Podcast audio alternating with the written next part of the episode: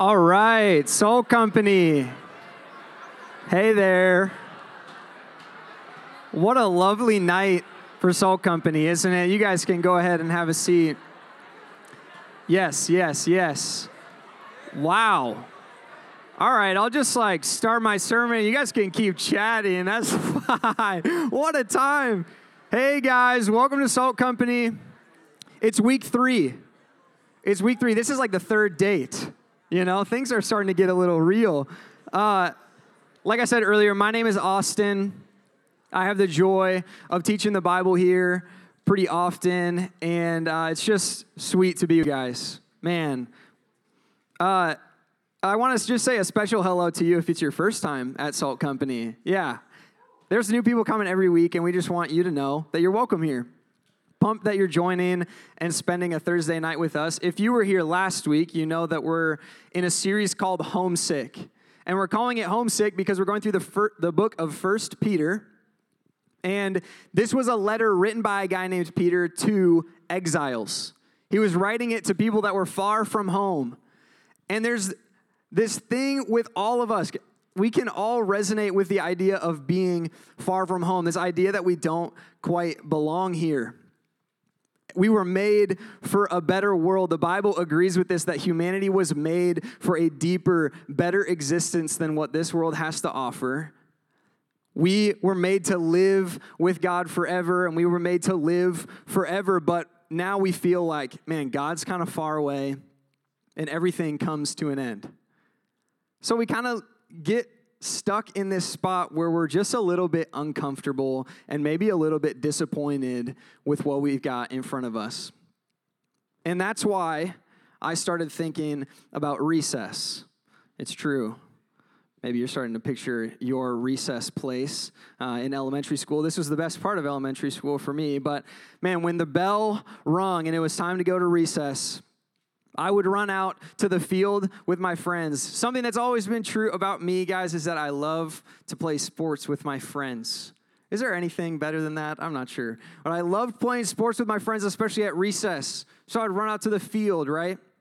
And we would all huddle together, and it was at this point that we would elect two captains to choose the teams for two hand touch football, you know? These were the days. And it was at this very moment that I would start like stacking myself up against the competition, you know? Whoever the two captains were, I would lock eyes with them. I begin stretching, you know, let them know I'm really, I really care about this man. I'll start doing some high knees, showing my athleticism, right? I'm staring at them dead in the eyes so they can see the fire that I'm ready to unleash on the football field, right? Did anybody else feel this way about recess? Yeah. Anyway, this is this is what I was up to. I was just like desperate for them to look at me and say, "Yeah, I want you on my team. Let's do this thing. Let's crush them." You know, we had the teacher that would be all-time quarterback and was like, "That guy's going to throw it right in the breadbasket. I'm gone." Oh, what a time. But I was stacking myself up against the competition hoping that they would see like yes i deserve to be on the team i want to be chosen i want to be picked and here's my question for you tonight, Salt Company. I'm wondering how many of us are like actually just entering into this room kind of with the same attitude that I was running to the field during recess. Stacking yourself up against the competition. Trying to make sure people know that you are worth following, worth having in their squad, like somebody that they want to know and get to know and appreciate. You just want to be chosen. Man, this is a deep, deep desire. And right now, tonight, we're going to talk about something that is the fear beneath all of it, the rejection. I'm not sure what your experience with rejection is like. Maybe you didn't get into the school that you were hoping for. Maybe your crush said no when you asked them to go get coffee together. Maybe you're getting flashbacks to recess or early school, and somebody made it clear that they didn't want you on your team. Maybe your mom or your dad didn't want to be a part of your life. I'm not sure what the story of rejection has been like, but I'm pretty confident that we've all got one. We hate it. There's a gut wrenching feeling to be looked at and told either explicitly or implicitly, I don't want you. Rejection sucks. And so we do everything in our power to belong somewhere, to be desired by somebody. The fear of rejection is the thing that motivates us to do better, to be better, to look better. Because deep down, we don't want to be rejected. But what I want you guys to know tonight is that the deepest desire isn't that you would be accepted by your parents. The deepest desire isn't that you would be accepted by your professors. Your deepest desire is not that you would be accepted by any person in this room, but the deepest desire for approval and acceptance is that God would accept you. That the maker of all things would look at you and say, I want you. The scariest thing that any of us could experience would be the God of the universe saying, I don't want you, turning his face. And here's the interesting thing, Salt Company. On our own, by ourselves, apart from Christ, that's what we deserve to have God turn his face.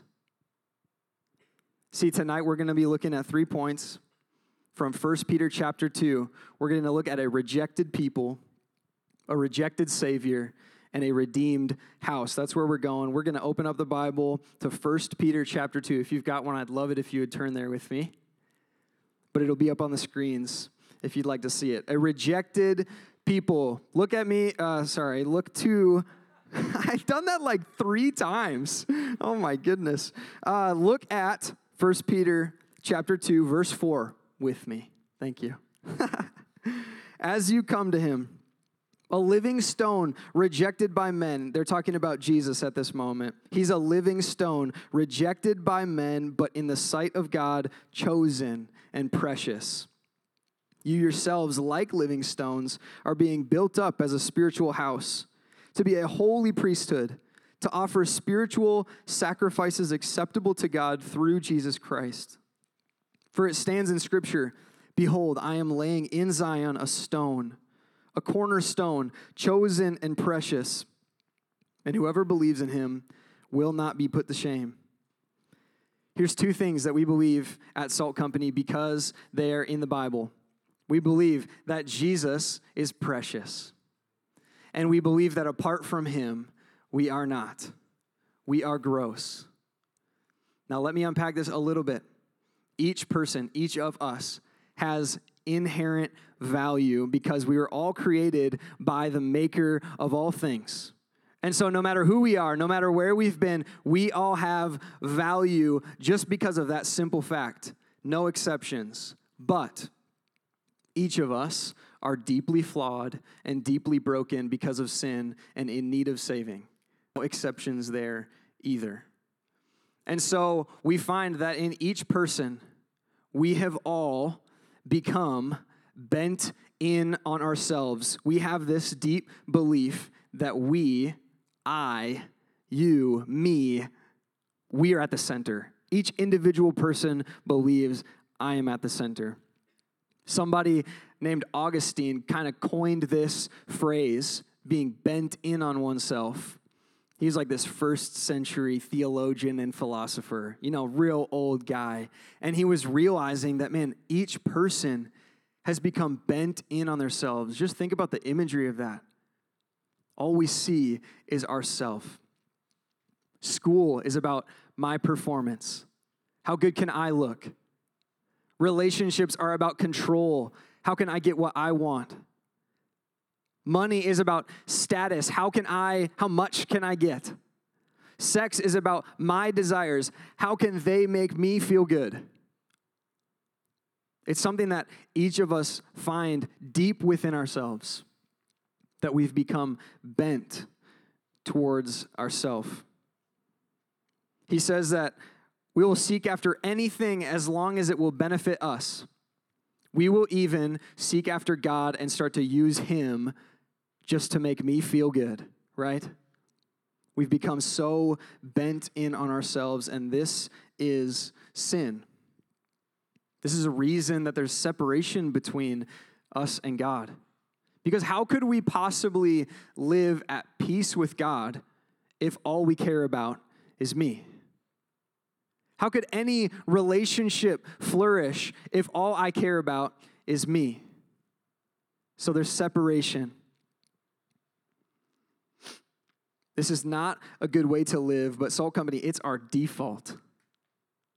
It's our default, and it's the reason that we were kicked out of perfect relationship with God, and it leaves us in this state that on our own, we should be rejected by Him because ultimately we're not living for God, we're living for ourselves. And I just want to share that this was like one of the most pivotal moments in my life when I realized that this was true about me. This wasn't just some far concept that other people dealt with, but it was when I was a freshman at the U of M that I actually just had my eyes opened to the reality that I was bent in on myself. And I was good at covering it up, trust me. Successful at school, people thought that I probably really cared about learning for the sake of benefiting others. I was really friendly and kind and wanted to like have a great time with people. So they probably thought that I cared about them. But when it really came down to it, guys, I was just living for however much praise that person could give me. Just living for how much approval they could give me. And it wasn't until somebody shared a verse with me. Well, first I need to share, guys, the, first, the reason I came to Salt Company was just because there was a girl that I liked that said we should go. Even salt Company, like, man, the reason some of you guys like came here, and that's actually the reason right now. You're like, isn't that crazy? Oh man. Hey, I feel you. man, everything that I was doing was just about what the other person could give me. Not my life to serve them, but their life to serve mine.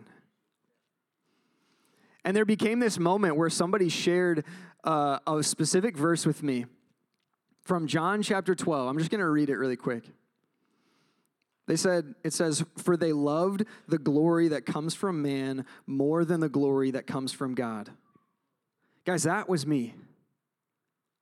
Living for the praise of people, not the praise of God. Living for the attention of people, not the attention of God. Living for other people just to tell me you're precious. You're doing a great job. It was all about me. But it turns out that the most freeing, the most loving, the most compassionate, impactful words that I could possibly hear were not, You're doing great, man. The most impactful words were, Hey, you're lost in yourself, and there's a better life for you. And so I know that it's not easy to hear that you're gross it's not easy to hear that there's a problem. But, guys, it is in love, it is in compassion that I tell you, and that God is saying through His word, hey, there's a problem here.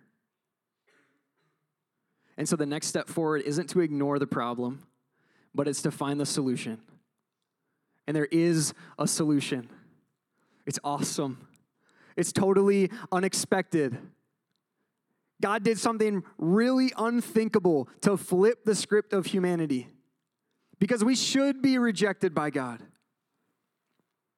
But instead, he would be rejected. I want you to see a rejected Savior tonight. Look at 1 Peter chapter 2 at the end. This is verse 22 and 23. Once again, talking about Jesus, it says, He committed no sin, neither was deceit found in his mouth.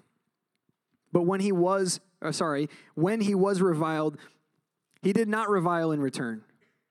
When he suffered, he did not threaten, but continued entrusting himself to him who judges justly.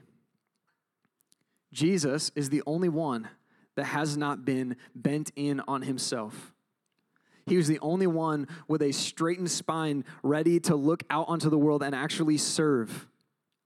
And so that's what he was sent here to do to be an example for us, to do what we couldn't do, to actually live for others, to actually live for God. He's the only one that's done it perfectly. He's the only one that was able to hear the words from God You are my beloved Son. With you I am well pleased. Jesus was precious, and everybody else a failure. We didn't meet the mark. We didn't meet the standard. Imperfect, broken, rejected.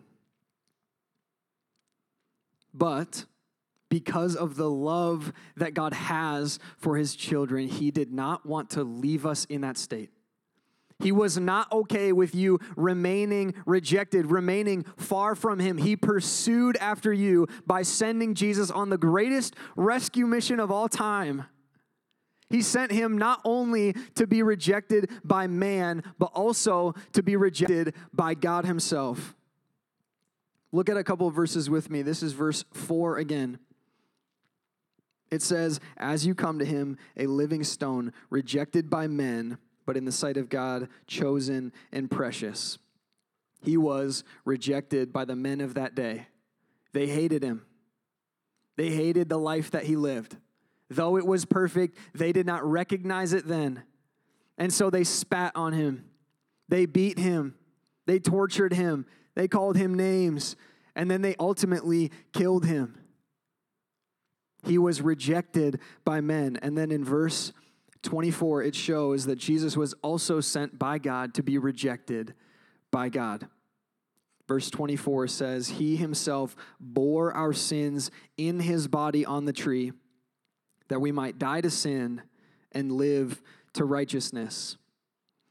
Guys, as crazy as it is, Jesus, the Son of God, was sent to be rejected by his Father to be punished on our behalf on the cross. When it says that he bore our sins on the cross, what that really means is that he took all of the ways that we didn't add up, the ways that we were failures, the ways that we ourselves rejected God. He took that on himself, switching places with us.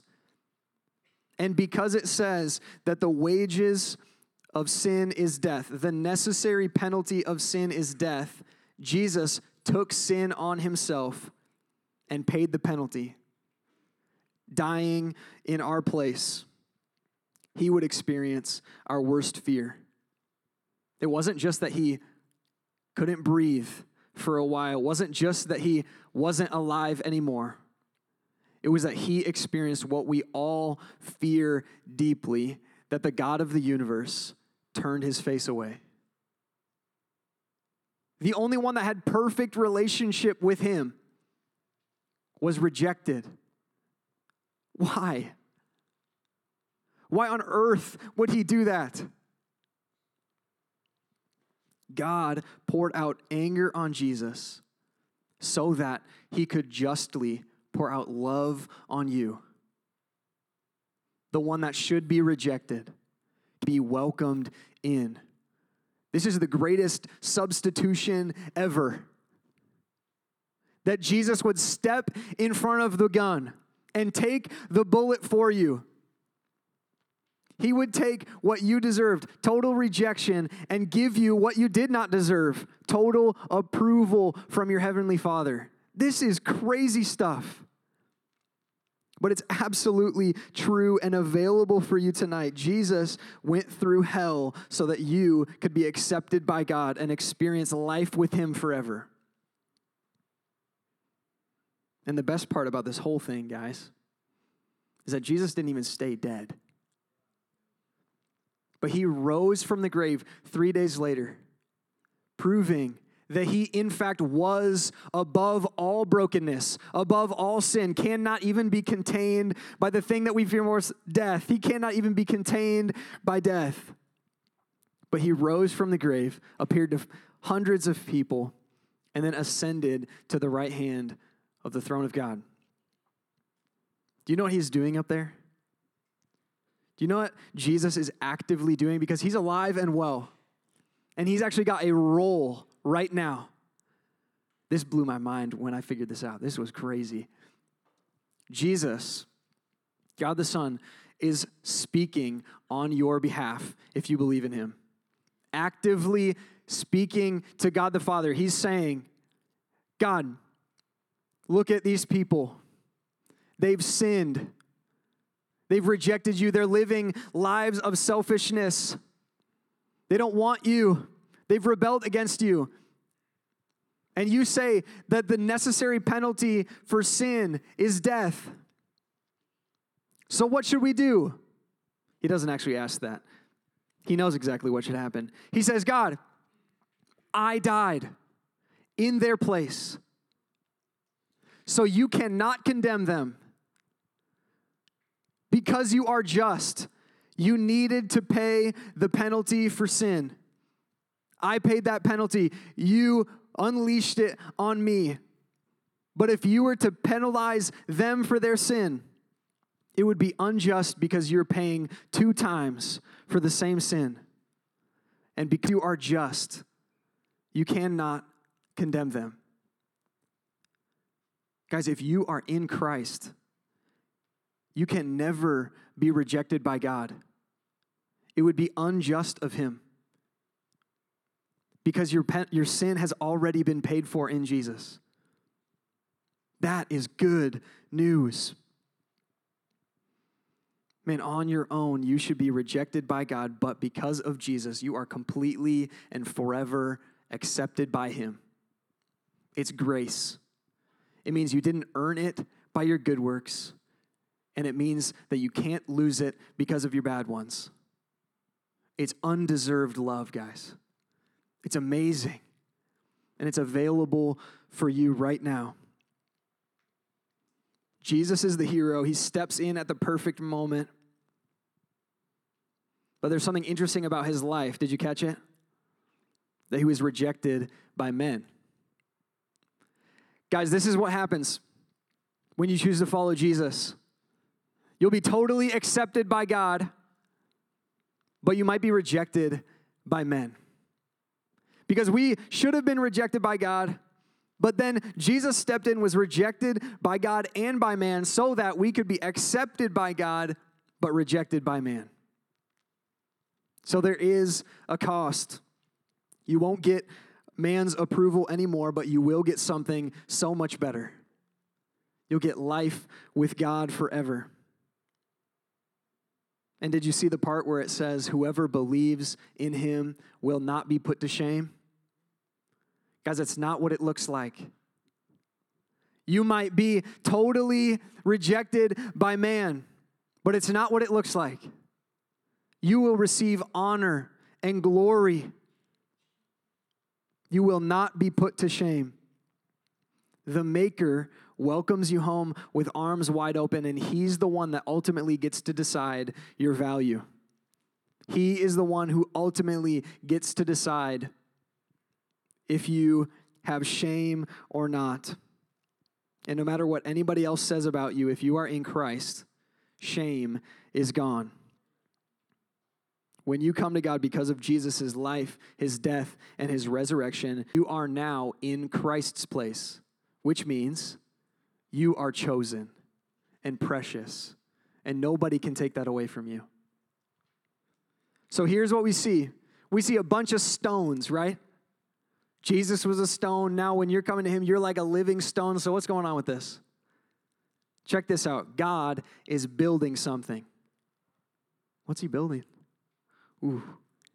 He's using rejected people and a rejected Savior to build a redeemed house. Check out verse 4 and 5 again with me. As you come to him, a living stone, rejected by men, but in the sight of God, chosen and precious, you yourselves, like living stones, are being built up as a spiritual house, to be a holy priesthood, to offer spiritual sacrifices acceptable to God through Jesus Christ. Following Jesus means a new life. And this means that you actually get to be a part of something bigger than yourself. More eternal and more significant than you could have ever dreamed.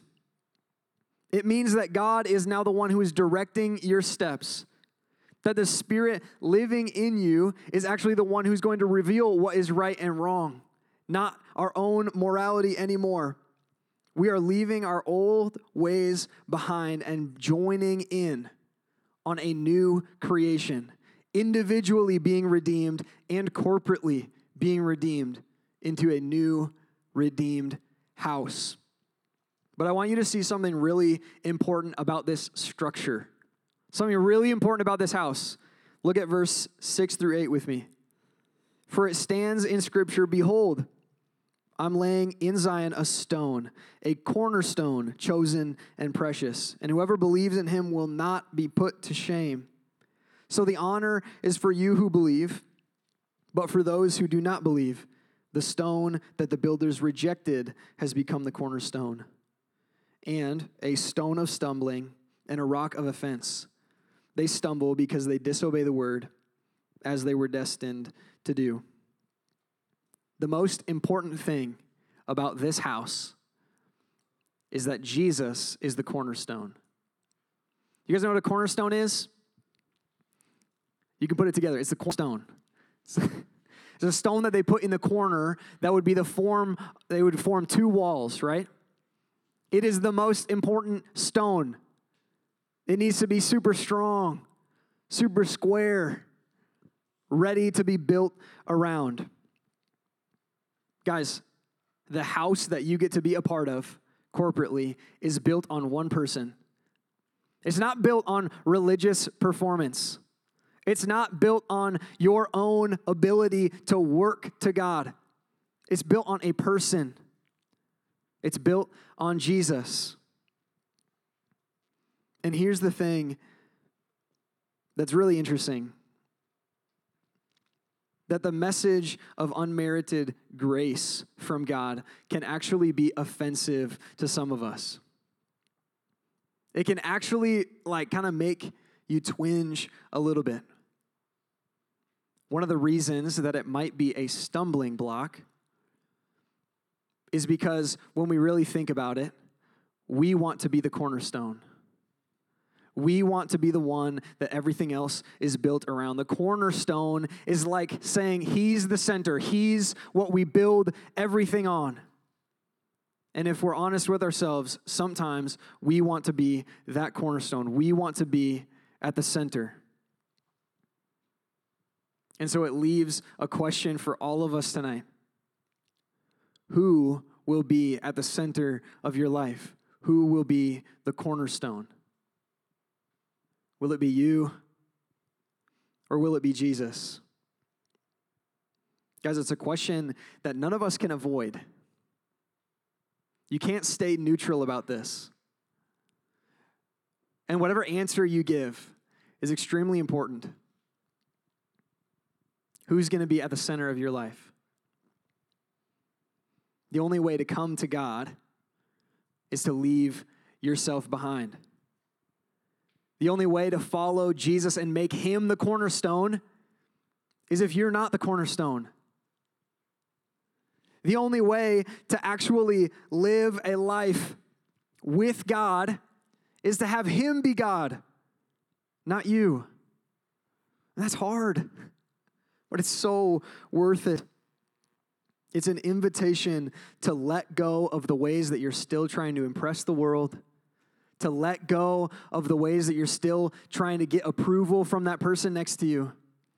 It's an invitation to let go even of the ways that you're trying to earn your way to God. You can let go of performance and grab hold of grace, of undeserved love. Here's what it looks like to leave yourself behind. It means I'm not really going to care about my personal brand anymore. It means I'm not going to care about being right in every argument. It means that I'm okay with being misunderstood by other people. Because trust me, if you follow Jesus, the one who was so misunderstood that they put him to death, that's probably going to happen to you as well. It's self forgetfulness. It's kind of like a Pringles can. What? It's kind of like a Pringles can. Trust me, you've been here. You get to the bottom last couple chips of the Pringle can, and there is no shot that you are able to reach all the way into that dang tunnel and get a chip out along with your hand. The only way for you to get your hand back out is by letting go of the chip. Are you with me?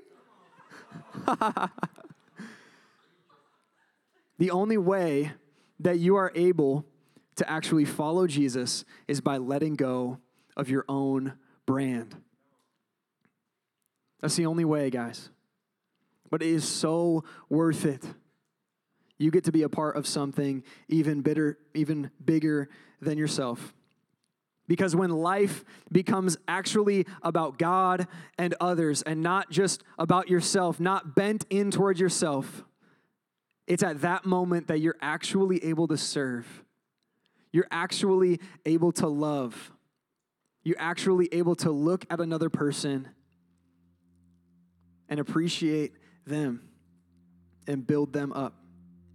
So, this means, man, when we leave ourself behind and go forward, school can not be about performance anymore, but it can be an opportunity to learn, to grow, to figure out what problems out there can I help solve. Money doesn't become about status anymore, but it becomes a resource to help support people. Relationships don't become about control anymore, but they become about loyalty and building trust and carrying each other's burdens.